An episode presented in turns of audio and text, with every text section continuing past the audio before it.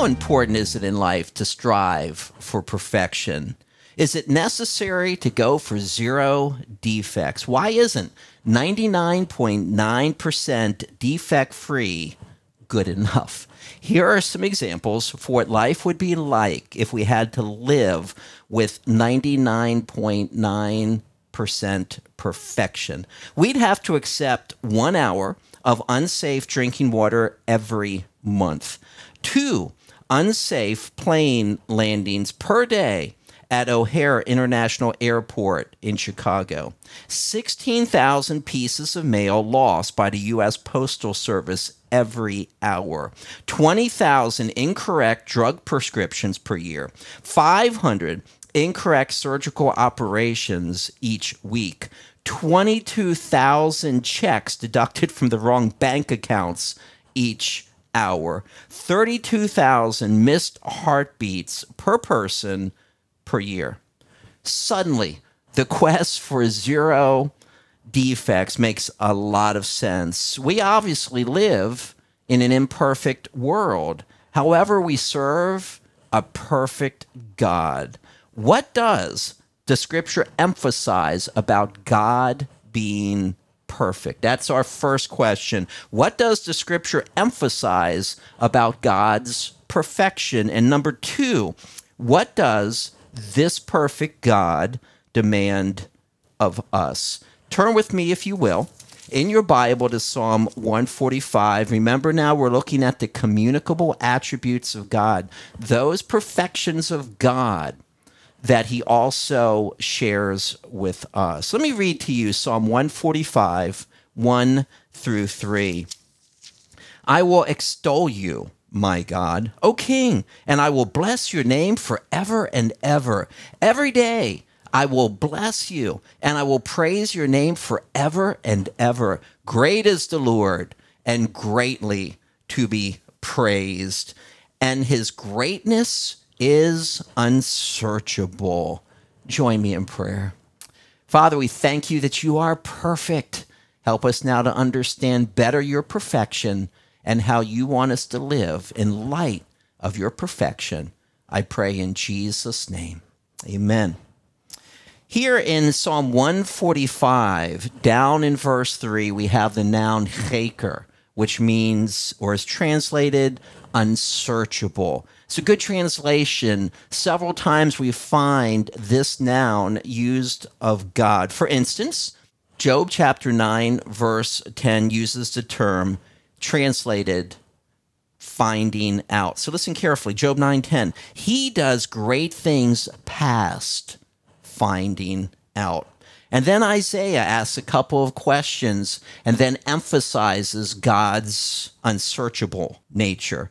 Have you not known? This is Isaiah 40, 28. Have you not heard? The everlasting God, the Lord, the creator of the ends of the earth, neither faints or is weary. His understanding is unsearchable. What's that you're asking? How is God perfect? I'm so glad you asked that question. Let me answer how God is perfect. Number one, God's work is perfect. God's work is perfect. In verses four through seven, whether we're talking about creation, and remember on day six, uh, God looks it all over after making man and he says it's Tov Me'od, it's very good. Or we're looking at recreation because individuals have believed that Jesus was the perfect sacrifice of God knowing he died for our sin and was raised from the dead when we put faith in him. Uh, we are, if you will, recreated, born a second time. We have to pass those truths down to the next generation. Verse 4 of Psalm 145 One generation shall praise you, your works to another, and shall declare your mighty acts. I will meditate on the glorious splendor of your majesty and on your wondrous works. Men shall speak of the might of your awesome acts, and I will declare your greatness. They shall utter the memory of your great goodness and shall sing of your righteousness.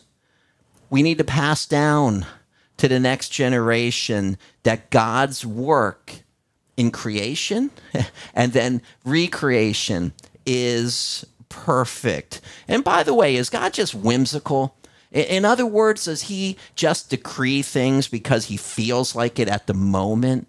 No, I want you to understand, and this is important, that God's acts are based upon his nature. When we want to learn about God, we study his person, who he is, but then also what he does. That's his works. That's the case. Look in verses 8 and 9, staying in Psalm 145. The Lord is gracious and full of compassion, slow to anger and great in mercy. The Lord is good to all, and his tender mercies are over all his works. God governs the world based upon his generous, his good, his perfect nature. God's work is perfect. And then as you come down, verse 14, the Lord upholds all who fall and raises up all who are bowed down. The eyes of all look expectantly to you, and you give them their food in due season. You open your hand and satisfy every living thing.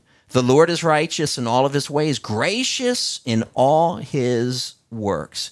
So, God, based upon his generous, loving, kind nature, does good works. He is perfect. In Deuteronomy 32 and verse 3, Moses says, Ascribe greatness to our God. Why should we ascribe greatness. In other words, recognize already that God is great. That's the concept of the word ascribe. Why do we ascribe greatness to our God? Deuteronomy 32, verse 4. He is the rock, his work is perfect. For all his ways are justice, a God of truth and without injustice, righteous and upright is he. Did you catch that? His work is perfect. So, number one, God's work is perfect as we're investigating the attribute of God's perfection. But number two, God's way is perfect. Not only is his work perfect, so is his way. Second Samuel chapter 22, if you would kindly turn there. Second Samuel chapter 22.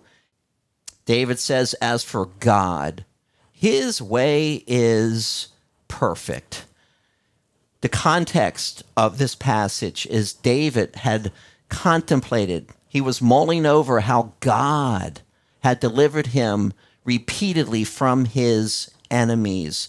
And David understood that it was because God directed his way David remained safe. Why? Because God's way is perfect. Keeping this in mind, look at verses 32 and 33. For who is God except the Lord? And who is a rock except our God? God is my strength. You see how he personalizes? God is my strength and power, and he makes my way perfect. That's priceless. God is perfect in his way. So, what does he do for you and me? When we are following him, he makes our way perfect as well. Following the perfect God in his ways will protect you repeatedly from what? How about the lust of the flesh, the lust of the eyes, and the pride of life? Uh, does not our Lord teach us to pray, to protect us from the evil one? Does he not? teach us that in what is called the Lord's Prayer? Absolutely. We need him to keep us, to protect us from Satan. So we need to remain in the way of the perfect God who makes our way perfect. Proverbs 3 5 and 6 Trust in the Lord with all your heart. Lean not into your own understanding. In all your, listen carefully, ways, acknowledge or know him, and he shall direct your path. That's what God does. He is perfect in His way. And when we seek after Him with all of our hearts, mind, soul, and strength, He makes our way good also in all your ways.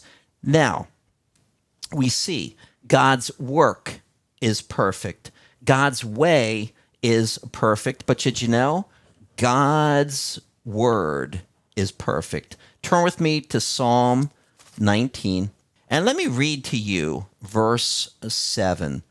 The law of the Lord is perfect, converting the soul. The testimony of the Lord is sure, making wise the simple. But did you catch the beginning of verse 7? The law of the Lord is what? Perfect. God's word is perfect. Proverbs 30 and verse 5 every word of God is pure. His word is without blemish, so we can trust his word. The law of the Lord, like his work, like his way, is absolutely perfect. Billy Graham had prayed a remarkable prayer worth repeating when he had begun ministry. This is what he prayed Lord, many things in this book I do not understand, but you have said, The just shall live by faith. All I've received from you, I have taken by faith. Here and now, I accept the Bible as your word. I take it all. I take it without reservation. Where there are things I cannot understand, I will reserve judgment until I receive more light. If this pleases you, give me authority as I re- proclaim your word, and through that authority convict men and women of sin and turn sinners to the Savior. So, why is Billy Graham? He understood that God's word is perfect. It's beyond human comprehension in its totality.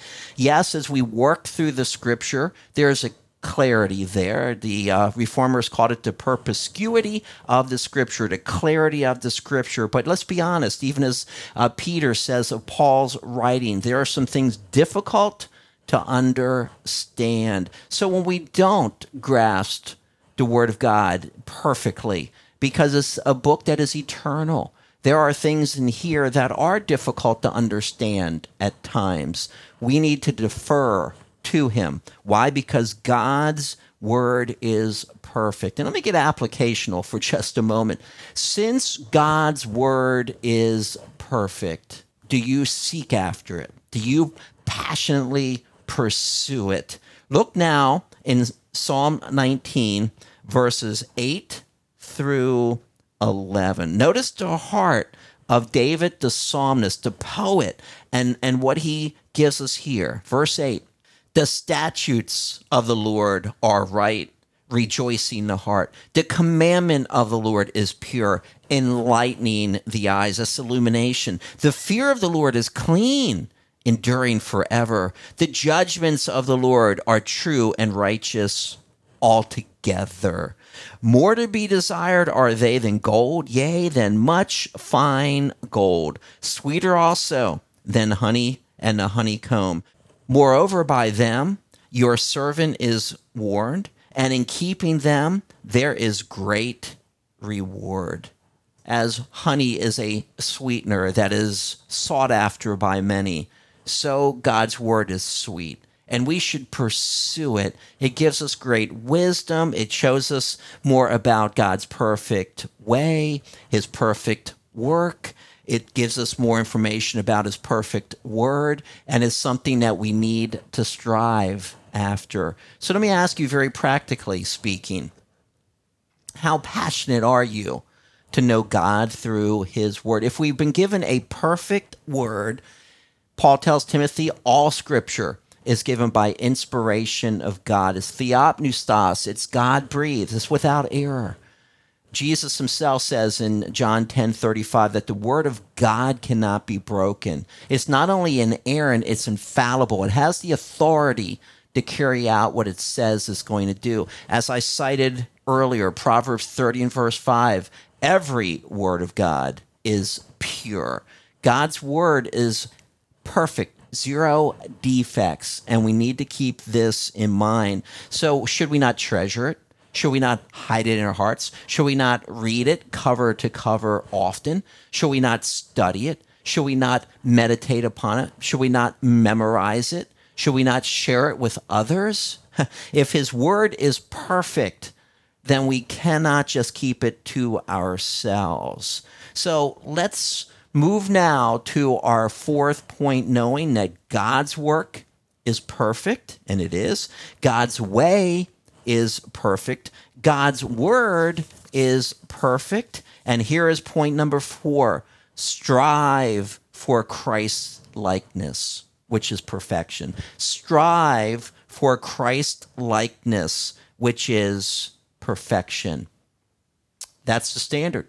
Jesus had preached this himself in the greatest sermon ever preached, the Sermon on the Mount. Listen to Matthew 5 and verse 48. Therefore, you shall be perfect, just as your Father in heaven is perfect. In the context of Matthew 5, he exposes this is Jesus' many sins of murder, lust, hate, deception, and retaliation. Those things do not represent the nature or the character of God. Therefore, he says, we need to be perfect. I came upon this, it made me chuckle. The closest to perfection a person ever comes is when he fills out his job application form. How true is that? Uh, there are times you look at someone's resume, their application, and you, you just have to chuckle because you think there is perfection. Uh, John MacArthur gives us a notable statement on God being perfect and calling us to perfection. In his study Bible, he writes, Though this standard is impossible to meet, God could not lower it without compromising his own perfection. He, who is perfect, could not set an imperfect standard of righteousness. The marvelous truth of the gospel is that Christ has met the standard on our behalf. And then he gives us 2 Corinthians 5 21. And he, God, who made him, Jesus, who knew no sin, to be sin for us, that we might become the righteousness of God in him. Perfect standard set by a perfect God that we can only reach through a personal faith in the finished work of Jesus Christ. The one who fulfilled the law perfectly Jesus is the one that we turn to, the Lamb of God who takes away the sin of the world. And when we turn to him by faith, understanding that he died for our sin, that's why he went to the cross, he conquered death. That when we place our trust, our hope, our reliance upon his finished work, then we are given the standard of righteousness, not our standard, but his is imputed or put into our account. Striving for Christ likeness is what we are called to do. Have you just given up? Have you just said, you know what, this is not attainable, or I'll just kind of bide my time until the Lord comes back because I know when he comes back, I'll be perfectly like him? The Apostle Paul could have had that attitude in the book of Philippians, where does he write from? He writes from Rome, being under house arrest. He doesn't know whether he's going to live or die. He could have easily gone, okay, I've served my God. I've given him my all. I'm ready to die, and therefore I can be made like him fully. But notice Paul's words with that context in mind. Philippians chapter 3. Let me read this to you. Philippians 3, 12 through 15, and then I'll come back and walk you through. Not that I have already attained or am already perfected, but I press on, that I may lay hold of that for which Christ Jesus has also laid hold of me. Brethren, I do not count myself to have apprehended, but one thing I do, forgetting those things which are behind and reaching forward to those things which are ahead. I press toward the goal for the prize of the upward call of God in Christ Jesus. Therefore, let us, as many as are mature, have this mind. And if in anything you think otherwise, God will reveal even this to you. Paul's very transparent. In verse 12, not that I have already attained or am already perfected. He says, I'm not perfect. He understood that he had not reached 100% perfection, but he didn't quit. Notice he says, But I press on. Even chained to Roman soldiers 24 7, Paul pressed on. The present tense verb, implying here continuous action, shows also a very intense pressing on. You've heard me talk about the verb dioko that is used of persecuting Christians. It's used of Paul when he persecuted the saints. It's used of attorneys prosecuting an individual. Uh, it's used of hunters tracking down their game. He says, I press on, that I may lay hold of that for which Christ Jesus has also laid hold of me. Consider Paul. He was apprehended. he was apprehended by Jesus Christ. Paul had a mission to lock up Christians, put many to death, and he had not the mind of Christ. He had a zeal, but it was not according to knowledge. So, what did Jesus Christ do? Slapped the handcuffs upon Paul, appeared to him, revealed himself. Paul gets saved, and then the Lord reveals to Paul through time what his mission would be. So, Jesus Christ had laid hold of him. So, Paul understood now the goal is Christ likeness. I have a mission to do, but in the mission of making disciples of all the nations, particularly the Gentiles, for Paul, he needed to become more like Christ because that's why we're all apprehended. In Romans chapter 8 and verse 29, we have been predestined to be conformed to the image of his son. That's Jesus Christ. We have been marked out ahead of time to become like Jesus Christ. So when we are moving in that Christ like attitude, when we are striving for that perfection, we are aligning our hearts with God's desire for us. Paul continues here after talking about being apprehended. But one thing I do, one thing. So Paul says one thing, you better sit up and take note. This is important. But one thing I do, forgetting.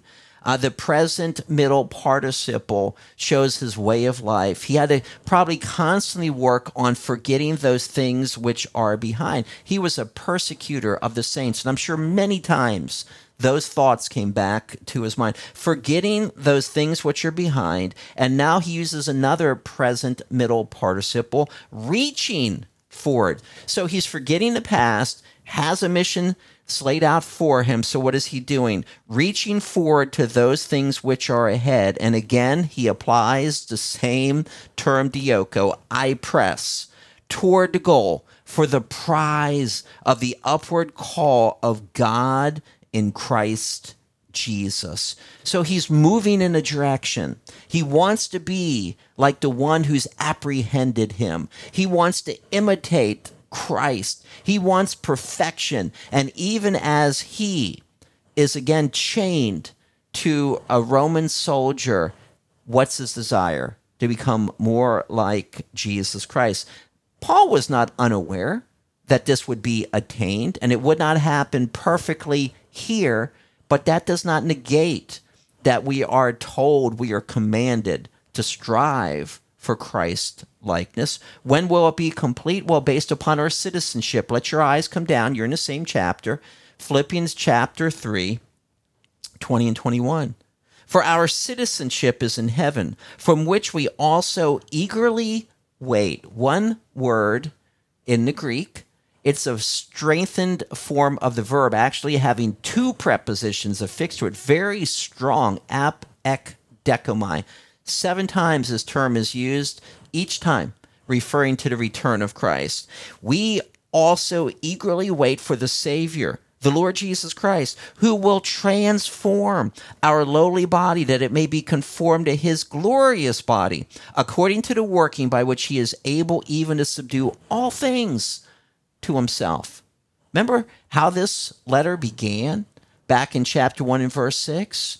He who has begun a good work in you will perform or complete it unto the day of Jesus Christ. So Paul knew it was coming, that perfection. But in the interim, regardless of his circumstances, he was going to strive to be like his Jesus. And we should too. So, how do we know how to strive for perfection? Simple. We read the directions. That's God's word. And what have we learned from God's word? First of all, about the nature of God. God's work is perfect when he had created the world, he sat back, he looked at it, and he said, This is very good. And what happens when someone is born again?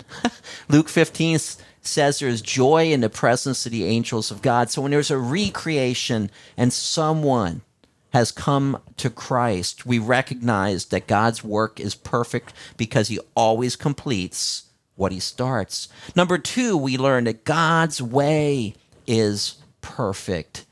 His way is perfect. He knows exactly what he's doing. And then for us, all things are working together for good. So when we seek after the one whose way is perfect, he is the one who smooths our paths. God's word is perfect. We can trust it, rely upon it.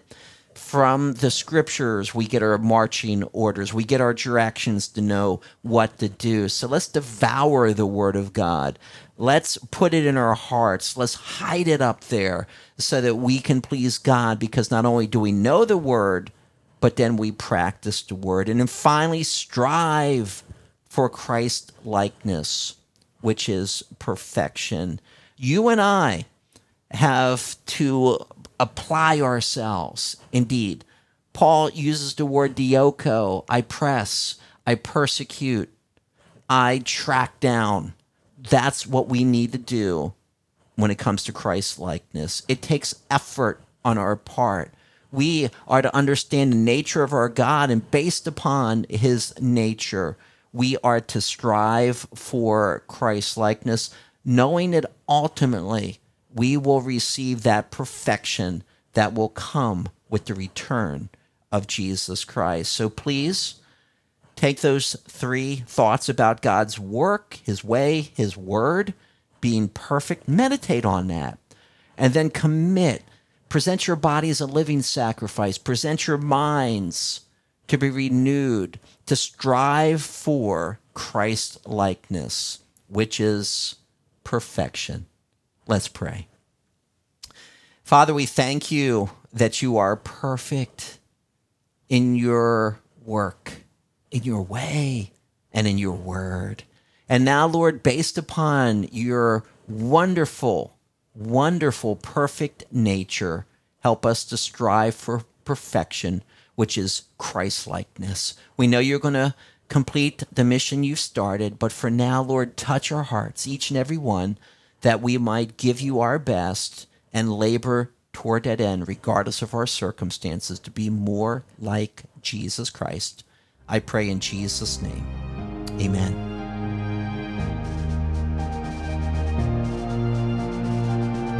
Thank you for watching today's sermon.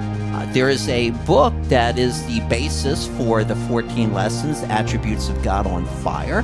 Uh, there are actually 10 other fire books, or you can learn more about us at colmarmanorbiblechurch.com. And then I have a foundation Ken J. Burge Senior Foundation.com. And finally, we have a father and son podcast. We would love to have you join us. God bless you.